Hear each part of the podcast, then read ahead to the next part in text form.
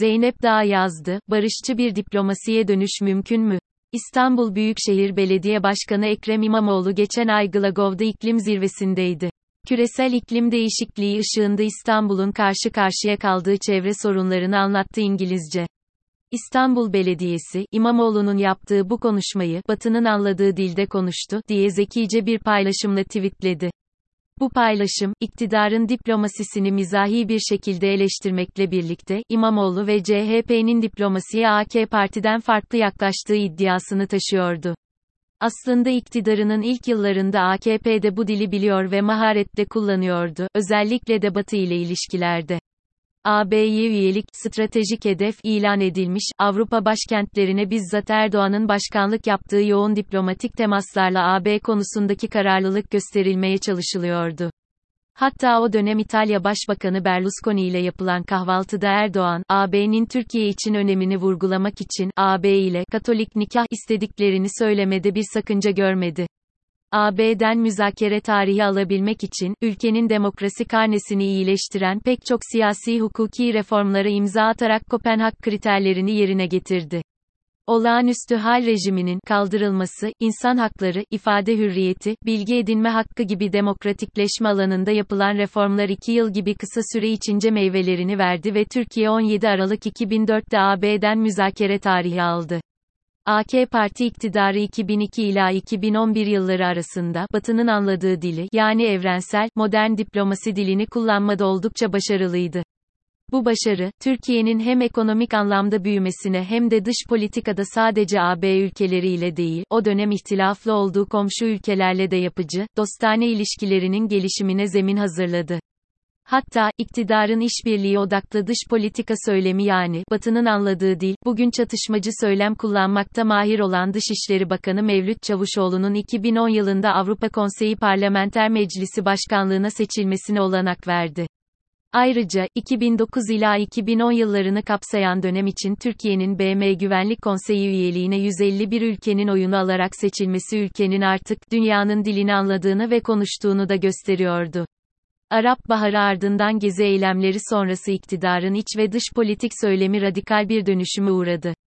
İktidarın kullandığı ve kullandıkça da kendine yaradığını düşündüğü çatışmacı dil, sadece içeride kutuplaşmayı arttırmadı, dış dünya ile de bağların zayıflamasına hatta ülkenin yalnızlaşmasına yol açtı. Bu yalnızlaşma sadece batılı ülkelerle sınırlı değildi, kendini dindar kodlayan ve dindarların oylarını alan bir partinin yönettiği Türkiye İslam dünyasında da yalnız kaldı. Değerlerin içi boşaltılarak ülkenin değerli yalnızlığı meşrulaştırılmaya ve hatta kutsanmaya çalışıldı. İşbirliğini, rasyoneliteyi, diyaloğu önceleyen evrensel diplomasi dilinden uzaklaşan iktidar, Batı'nın anladığı dilden, seçmenin anladığı dile dönüş yaptı. Artık konuştuğu dil tehdit, komplo, düşman, bekaydı. Komşularla sıfır sorunu dile getiren dış politika yapıcıları, içe kapandıkça dış politikayı ve hatta diplomasiyi kendi çatışmacı dillerinin bir aracı haline çevirdiler. İç kamuoyunda popülist politikalarını besleyen bir kaynak olarak batılı ülkelerle diplomatik her temasta yüksek perdeden, onların anladığı dilden konuştuk diyerek, muhatabını aşağılayan yok sayan bir tavırla, diplomasinin özü de kabul edilen usulden uzaklaştılar. Üstelik konuştukları dil, Batı'nın anladığı dil değildi. Çatışma dilinin muhatapları görünürde daha çok batılı ülkeler olsa da yakın komşularla, Katar hariç tüm Orta Doğu ülkeleriyle ve hatta Ekvator'la bile kavga ettiler. Demokratik ülkelere karşı hoyrat diplomasi dili Rusya'ya ve Çin'e karşı şaşırtıcı bir şekilde dut yemiş bülbüle dönüyordu yalnız. Değerli yalnızlık söylemleriyle Türkiye sadece ıssızlaşmadı, aynı zamanda insan hakları, şeffaflık, basın özgürlüğü, kişi başına düşen milli gelir gibi her türlü uluslararası değerlendirmede de demokraside sınıfta kalmış ülkelerin yer aldığı 3. mevkiye düştü. Dış politikada posta koyan söylem, kazan kazandan kaybet kaybete dönüştü. Diplomaside dilimiz zehirlendikçe, istihdam yaratan doğrudan yatırımları, kredileri, turistleri kaybetmeye, dolayısıyla, kişi başına düşen milli gelir azalmaya ve ülke görünür bir şekilde fakirleşmeye başladı. Son günlerde döviz kurlarında yaşanan aşırı oynak durum nasıl ekonomik istikrarsızlığı derinleştirerek ülkeyi topyekün fakirleştiriyorsa, dış politikadaki savrulmalarda ülkenin fakirleşmesi de dahil, çok boyutlu zararlar vermeye devam ediyor. Kamuoyu dış politikada en son Birleşik Arap Emirlikleri ile yaşanan bu savrukluğun hem siyasi hem ekonomik maliyetini tartışıyor.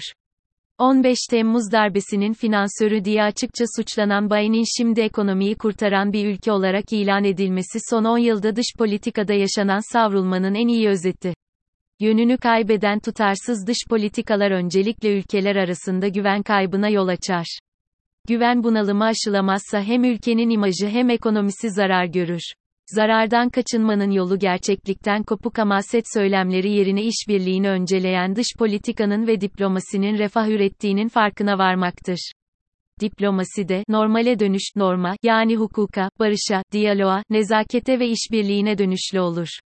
İstikrar da refah da ulusal çıkara hizmet de ancak böyle bir dış politika diliyle olası. Bu açıdan çatışmacı ve içe kapanmacı, ülkeyi yalnızlaştıran ve yoksullaştıran bir diplomasi yerine, İmamoğlu gibi diğer siyasetçilerin de dışa açık ve işbirliğini önceleyen, dünyanın anladığı dili konuşmaya başlamaları Türkiye'yi yeniden dışarı ile barıştıracaktır. Barış, yalnızca huzuru değil, insanca yaşamanın ekonomik altyapısını da hazırlayacak, içeride ve dışarıda barıştıkça ancak, her şey daha güzel olacak.